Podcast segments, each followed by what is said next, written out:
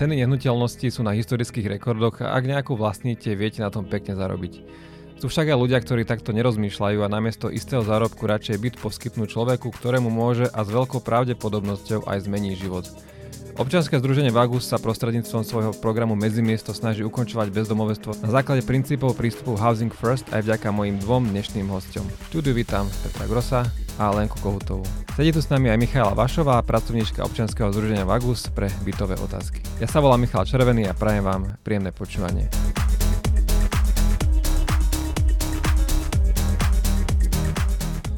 Tak Lenka, začal by som uh, vami, že môžete nám povedať taký v krátkosti príbeh, že prečo ste sa rozhodli poskytnúť svoj byt človeku bez domova? Takže pre mňa to bola aj taká motivácia vôbec ten byt kúpiť, lebo som sa už dlhšie odhodlávala ku kúpe bytu, ale nemala som úplne motiváciu tam ísť bývať, lebo bývam tiež pod najmä v meste a teda býva sa mi tam zatiaľ dosť dobre. Ale zároveň som vyvíjala asi taký tlak sama na seba, že ak už teraz sa neodhodlám, tak už to bude čím ďalej ťažšie, aj s tými hypotékami, s cenami a so všetkým. A toto mi tak aj padlo vhod, aj som už dlhšie vnímala túto myšlienku housingu a dávalo mi to veľký zmysel a logiku. Takže už o, v procese vyberania si nehnuteľnosti som kontaktovala Vagus, Myšku a, a boli sme nejako v kontakte a celý ten proces teda prebehol už pred kúpou bytu. Čiže bolo za to takéto klasické rozmýšľanie eh, človeka, ktorý teda už rozmýšľa nad tým bytom a že možno by investičný byt, možno nie, ale v tom procese oproti tomu klasickému rozmýšľaniu bolo iné to, že tam prišiel do toho ten vagus. Áno. A bola to aj motivácia, lebo ako si sa mi ten bežný podnájomať nechcelo riešiť a toto mi prišla aj taká možno pekná vec a, kvapka v mori pomoci týmto ľuďom, že ak ten byt budem vlastniť, ak sa všetko podarí, tak by som ho takto chcela použiť. A nechcelo riešiť v akom zmysle? Že, že, že s tým podnájomníkom také tie bežné veci, alebo ako? Asi, asi áno. O, vlastne akoby ten istý strach z podnajmu by som mala o, či tu, aj pri bežnom komerčnom najme a O, teda prišlo mi sympatické, že o, cez tieto organizácie sa tým ľuďom venujú a, a chodia ich naštevovať a nechcem povedať kontrolovať, ale teda spolupracovať s nimi, tak možno aj, aj ten byt je pod o, takou väčšou záštitou alebo také väčšej dôvere voči tomu človeku. Miška, je toto taká nejaká výhoda, že, že Vagus je tu v podstate aj v takej pozícii ako keby nejakej agentúry? Áno, určite ja to uvádzam ako jednu ako jednu z dvoch najväčších výhod, že v podstate ten byt je kontrol, no v podstate je pod dohľadom. Sme taký garant nad tým nájomníkom, čiže keď sa niečo deje, vieme o, mať také chápadla a vieme riešiť problémy za horúca, ak sú nejaké. Čiže napríklad, keď začnete z práčka, tak tak to rieši Vagus alebo už ten, už ten nájomník? Tak konkrétne u Lenky to vyrieši asi nájomník, dúfajme, lebo je celkom zdatný. Ale máme kolegu vo Vaguse, ktorý e, je na takéto situácie. Čiže ak tečie pračka, tak príde, príde to opraviť. A nájomca sa o tom dozvie, alebo musí to nejako riešiť? Alebo je to iba oznámené? Mm, Nemusí to, no v podstate áno, uh, ak by išlo o opravu, tam sa bavíme už potom, že uh, ak je to nejak peňažne náročnejšie a je tá pračka predsa len toho majiteľa, tak uh, hľadáme nejakú cestu, či on je ochotný investovať, keď to vieme opraviť my svoj pomocne a že tá oprava je do pár eur, tak to v podstate riešime my, takže záleží od toho, aká veľká je tá chyba v tej pračke. Niekedy musí sa kúpiť nová, no. Peter, aký je ten príbeh u vás? Tak v mojom prípade je ten príbeh trošku odlišný. Možno začne trošku zo široka, ale začalo to tým, že v podstate mama žije sama v štvorizbovom petržalskom byte a vzhľadom na dôchodkový vek už má zdravotné problémy, takže za ostatné obdobie som pomerne často trávil čas doma a od istého momentu som sa rozhodol, že bude asi rozumnejšie a vhodnejšie pre obidve strany, ak teda zostanem dlhšie a tým pádom sa mi uvoľnil byt, ktorý som teda mal a v podstate vrátil som sa k tej myšlienke, ktorú som naďabil ešte kedysi dávnejšie, keď som pozeral na internete, tak bola informácia o, o tomto projekte a v tom čase som si ju niekde uložil do mozgu v tom zmysle, že keď príde ten okamih a nadobujem tú odvahu, tak sa k tomu vrátim. Ale stále to platilo, že to je taká zhoda okolností, pretože uh, okrem toho samozrejme zasiahala do, do vývoja aj kríza v podobe korony, ktorá samozrejme naštrbila tie vzťahy a hlavne to, že ja som využíval ten, ten byt aj na couchsurfing a tým pádom nejaké podobné aktivity som jednoducho hneď na začiatku zavrhol. A s rastom cien energii samozrejme som začal riešiť tú otázku, teda mám byt, je voľný a jednoducho platím, takže chcem urobiť jednak na jednej strane, aby som odťažil ten finančný rozpočet, ale na druhej strane som vstupoval aj s tou myšlienkou, že chcem urobiť niečo, čo by pomohlo niekomu druhému. A vtedy mi svet vlastne bliklo tá informácia, ktorú som kedysi dávno čítal a oslovil som v tomto smere Vagus s tým, že akým spôsobom by vlastne vedela prebiehať naša spolupráca. Hej. Čiže na začiatku to bolo vyslovené len dopytovanie si informácií a také oťukávanie a až časom dozrela tá myšlienka k tomu rozhodnutiu, že teda áno, je ten čas a chcem, aby ten môj byt slúžil na dobré účely. Hm, Lenka, vy máte tú skúsenosť čerstvejšiu, keďže u, u Petra je ten nájomca už dlhšie. Tak ako to z tej praktickej stránky celé prebiehalo od toho prvého kontaktu v Agusu až, až doteraz, keď vlastne vy, u vás už ten týždeň, dva ten nájomník býva? Takže najskôr som sa informovala mailovo, sme si dopisovali s Miškou také o, veľmi nahrubo informácie. Potom sme si dohodli stretnutie, mali sme myslím, že jedno alebo dve osobné stretnutia, kde mi teda vysvetlila všetky podrobnosti a pri ďalšom stretnutí, keď už som povedala, že áno, chcem ísť do toho a súhlasím so všetkými podmienkami, tak už prišiel na obhliadku aj podnájomník. Potom sme to už vlastne sprocesovali. No. Čiže dokopy to asi koľko trvalo? Tak čakali sme ešte na list vlastne, na zapísanie do katastru, lebo my musíme splňať tiež určité, určité podmienky a to je veľmi taký dôležitý doklad, že je naozaj majiteľka toho bytu.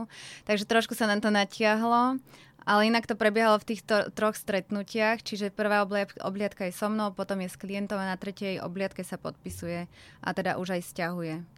Takže no natiahlo sa nám to uh, asi o mesiac, myslím, mm. kvôli teda katastru. Pozdravujeme katastru A že keby teda bolo všetko ako u, napríklad u Petra to asi a, a, ako trvalo, že, že keď je všetko v poriadku vysporiadané, žiadam ten dopyt na vagu za... Tam to a... bolo celkom rýchle. Áno, ja som si spätne prechádzal ten mail, tú našu mailovú komunikáciu. Myslím, že začiatok komunikácie bol začiatkom decembra, kde som sa teda informoval ohľadne tejto služby a, a, a za akých podmienok to prebieha. A vlastne pozeral som si 27.12. som písal mail, že teda áno, mám záujem o takúto spoluprácu a aké sú ďalšie kroky. No a už potom mám pamäť, že ten, ten proces po, pomerne rýchlo išiel, to znamená, dohodlo sa úvodné stretnutie, obliadka bytu a vlastne druhé prebehala obliadka priamo s klientom, no a vlastne na treťom stretnutí, ak si dobre pamätám, bolo podpisovanie zmluvy a odozdávanie kľúčov. Takže poviem to tak, bolo to aj dobre v tom zmysle, že to bolo rýchle, človek nemá možnosť urobiť nejaký spätný ťah a jednoducho tá, tá mhm. lavina ma v tom pozitívnom zmysle zavalila. Hej. Ja sa na to pozerám aj trochu z takého pohľadu človeka, čo nerád rieši praktické veci, že vlastne, že mám ten byt, spravím dobrú vec a ešte niekto za mňa rieši papierovačky a tieto veci, takže to, to mi to mi príde na tom tiež akože veľká pridaná hodnota okrem toho skvelého pocitu, že som lepším človekom. Presne tak, áno. Ja si dovolím povedať, že veľmi uh, významné uh, výhoda, výhodou je, že je vlastne platený ten nájom na čas teda dúfam, že všetko chodí ako má, Áno. ale tým, že vlastne kolegyne nastavuje tie trvalé príkazy, tak uh, tá časť, tá väčšia časť, ktorá je vlastne hradená z príspevku, tak tá zaručenie vždy príde, čiže aj toto, že naháňať niekde nájomníka, že halo, nezaplatil si mi je 15. tak to sa nestane určite. Mm, keďže tie peniaze idú z Vagusu. Tie peniaze idú priamo od nás. Mhm.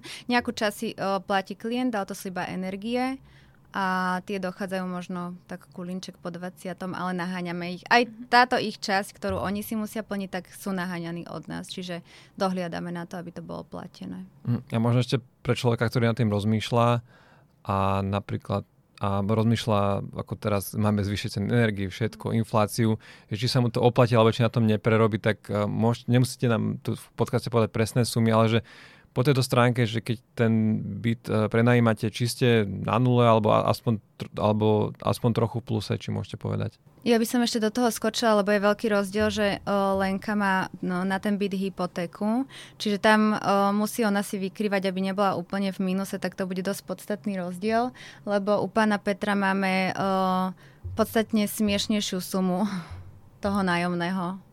Uh-huh. A teda je to skrz toho, že nemá to zaťažené ten byt.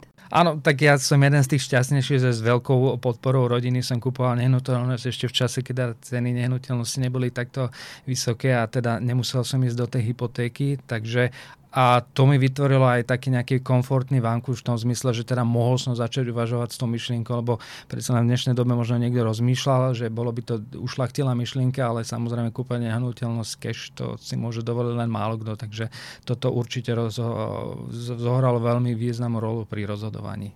No Alenka, u vás, ak môžete toto povedať, ak nie, tak, tak nemusíme. No, môžem pokojne. Myslím si, že aj Miška to tak zhodnotila, že je to takmer cena bežného komerčného nájmu, že s takým prižmoreným jedným očkom za dobrý pocit. Ale no, asi tak. Áno, tak je to logické, že nemôže ona zase ísť do minusu, takže keď je ten byť zaťažený, tak sa snažíme, aby aj ten majiteľ si to prerátal, aby nebol veľmi akože veľmi dobrotivý. No každý platí účty.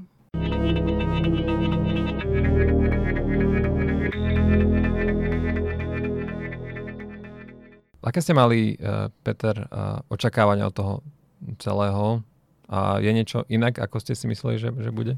Prizná sa, že ja som nejaké extra očakávania alebo nejaké predstavy ani nemal. Hej. Takže v tomto smere to bolo možno jednoduchšie. Ak mám byť úprimný, možno jediné, s čím som nejakou predstavou, tak som predpokladal, že ten nájomník bude možno mladšieho e, roku, že sa bude jednať o mladší ročník, ale e, nejaké negatívne alebo pozitívne myšlienky neboli, takže v tomto smere je to veľmi jednoduché u mňa.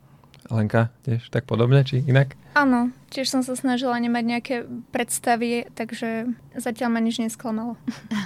Áno, preto je veľmi dobre, keď o, vlastne do projektu idú s nami dobrovoľníci, že keď naháňam ľudí z komerci, z komerci, tak je to trošku náročnejšie, pretože ľudia, ktorí idú do toho svojvoľne, tak o, nemajú také nejaké zvláštne očakávania, takže nie sú potom sklamaní. Máme veľa dobrovoľníkov, akože za to im veľmi ďakujem. O, v podstate aj tento týždeň keď sa snažím nájsť ten byt na, v komercii a dostávam negatívne odpovede, tak potom sa zjaví nejaký dobrovoľník a príde mi mail a ja že wow, ďakujem.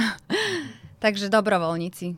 Možno mimo jeden byt. Lenka, vy keď ste teda na tým začali uvažovať, aj ste sa to nejakom rozprával možno s ľuďmi z vášho okolia? A ako, aké boli reakcie na to, že bolo treba to nejak vysvetľovať? Že... Iba z takého veľmi úzkeho, lebo ani som to nechcela nejako veľmi riešiť, kým, kým sa to naozaj nesprocesuje.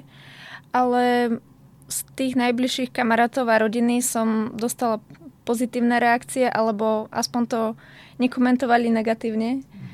Takže asi uvidím aj, aj časom, že ak to naozaj všetko dobre dopadne a, a budeme vychádzať s tým podnajomníkom, tak o, to budem šíriť a odporúčať aj do, do väčších kruhov.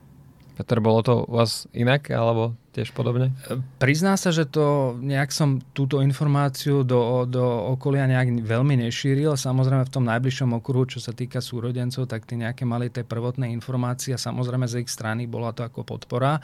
Mama v tomto smere trošku negatívnejšia, tá samozrejme vidí všetky krízové scenáre, čo všetko sa môže stať od vyhorenia až cez vytopenia susedov, takže tam som to informoval, až keď to rozhodnutie padlo ale inak, ako hovorím, nejak, e, čo sa týka kamarátov a podobne, viac menej ani nejaká extra komunikácia neprebiehala. Mhm. Nechal som to vyslovene, to rozhodnutie na seba a aby som, e, tak by som povedal, že aby som jednoducho čím skôr urobil to rozhodnutie, lebo samozrejme čím dlhšie ja zvažujem, tak potom je väčšia, väčšia riziko toho, že začne človek zvažovať presne nejaké krízové scenáre a to rozhodnutie by som odkladal, takže... Však som videl, že to bolo možno nejaké, e, nejaké emócie za tým, keďže ten prvý mail ste poslali 27. decembra, čiže tesne po Vianociach. No v podstate ja keď som si pozeral tú mailovú komunikáciu, takže od tých základných informácií som si vybral nejakých 14 dní a potom teda v rámci Vianočných sviatok, keď bol kľud, tak som si povedal, áno, chcem ísť do toho a jednoducho je to cesta, ktorou by som sa rád ubral a vyskúšal ju. Okay, teraz som sa pýtal na to najbližšie okolie, ale napríklad vedia susedia, že, že že sa nasťahoval niekto v rámci projektu občianskeho združenia Vagus? No, uh, my odporúčame uh, vlastne majiteľom bytov, aby uh, v rámci dobrých susedských vzťahov mali na seba kontakt a nemusia akože vešať na nos uh, susedom, že teda je tam bývať niekto, aby nemali tí ľudia predsudky, ale že teda má tam nejakého nájomníka a že ak by bol nejaký problém alebo by s niečím mali akože starosti, že je zvýšená hudba alebo ne, nebude nejaké fajčenie, nejaké vulgarizmy, takže aby nás kontaktovali. Teda sused bude kontaktovať majiteľa a majiteľ potom môže kontaktovať nás. Čiže vieme zase riešiť problém za horúca. Vy dvaja uh, ste to nejako konkrétne riešili so susedmi, že ste mi povedali, že tu budem mať nájomníka, alebo iba podnájomníka, alebo klasicky ste iba povedali, že tu je na mňa kontakt a tomuto človeku to prenajímam. V mojom prípade suseda má na mňa kontakt, že v prípade, ak by bol akýkoľvek problém, má na mňa nejaký telefonický kontakt a som dosť zastihnutelný.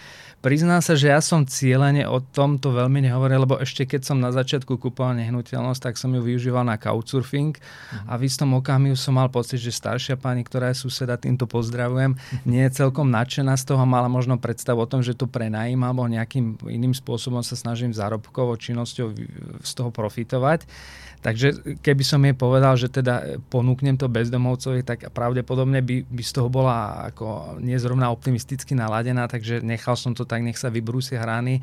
Ja som sa aj teda nájomníka pýtal, keď som tam naposledy bol, že či nejakom kontakte sú, či sa stretli, ale hovoril, že viac menej nestretávajú sa a predpokladám, že teda nejaké konflikty tam nie sú. Takže ani nebol som informovaný do dnešného dňa, takže verím, že je tam dobrý súlad susedských vzťahov. To keby nebol, už o tom vieme. Lenka, u vás to bolo? Ako? Ja zatiaľ nemám žiadne vzťahy so susedmi, nepoznám ich, takže som ich zatiaľ nekontaktovala, ale asi by to bolo, ako Miška hovorí, že iba uvedenie do, do skutočnosti, že je tam podnajomník, ale nejaké opisovanie ich stavov.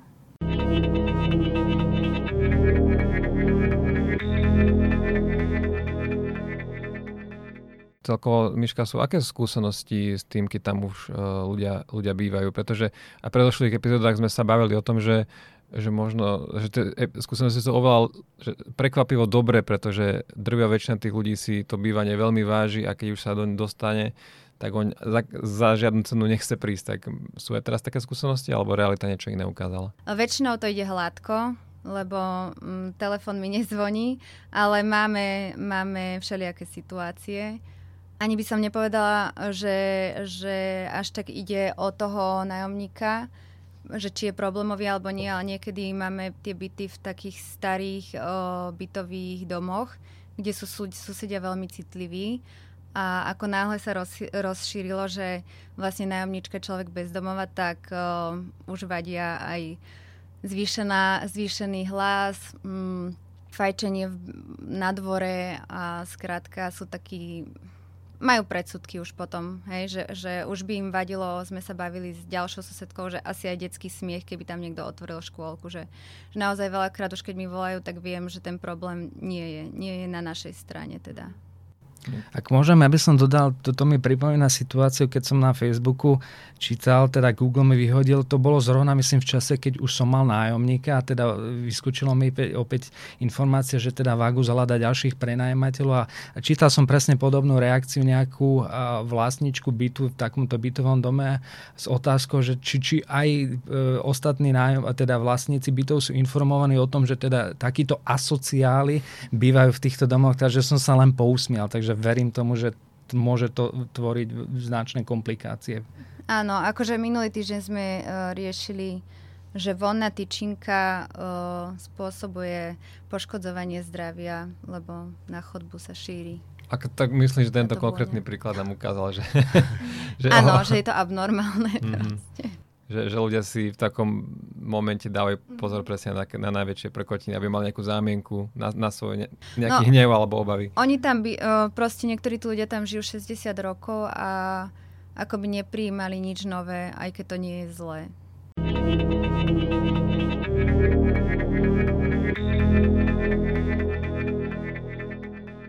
Peter, išli by ste do toho znova? Určite áno zatiaľ tie skúsenosti sú pozitívne, takže z mojej strany určite áno. A keby som mal možnosť odporúčiť ďalším ľuďom, tak určite nech trošku zahodia predsudky a jednoducho sa pustia do toho. Lenka? Tak ja som len na začiatku, ale je trošku vždycky tak skeptický, ale dúfam, že, že to pôjde dobre a že to budem môcť odporúčiť ďalej. Môžete ešte povedať, že aká je uh, budúcnosť tohto projektu, či už máte naplánované, že sa to bude viac rozširovať, alebo teraz je problém zohnať tie, tie byty, na ktoré už máte peniaze, ako to celé stojí? No v podstate uh, nám chýbajú už len dva. Um, ani nebol, mali sme ich aj viac rozbehnutých, len uh, keď už sme mali byty, tak bol problém, že sme nemali vhodných klientov, pretože nie všetci sú vhodní, musia, musia mať nejaký ekonomický príjem, a teda nejaký status a musia byť aj zdravotne na tom tak, aby dokázali sami fungovať, lebo sú zodpovední, oni podpisujú zmluvu a sú zodpovední za užívanie toho bytu, čiže aby tam niekto nenechal zapnutý plyn alebo podobne.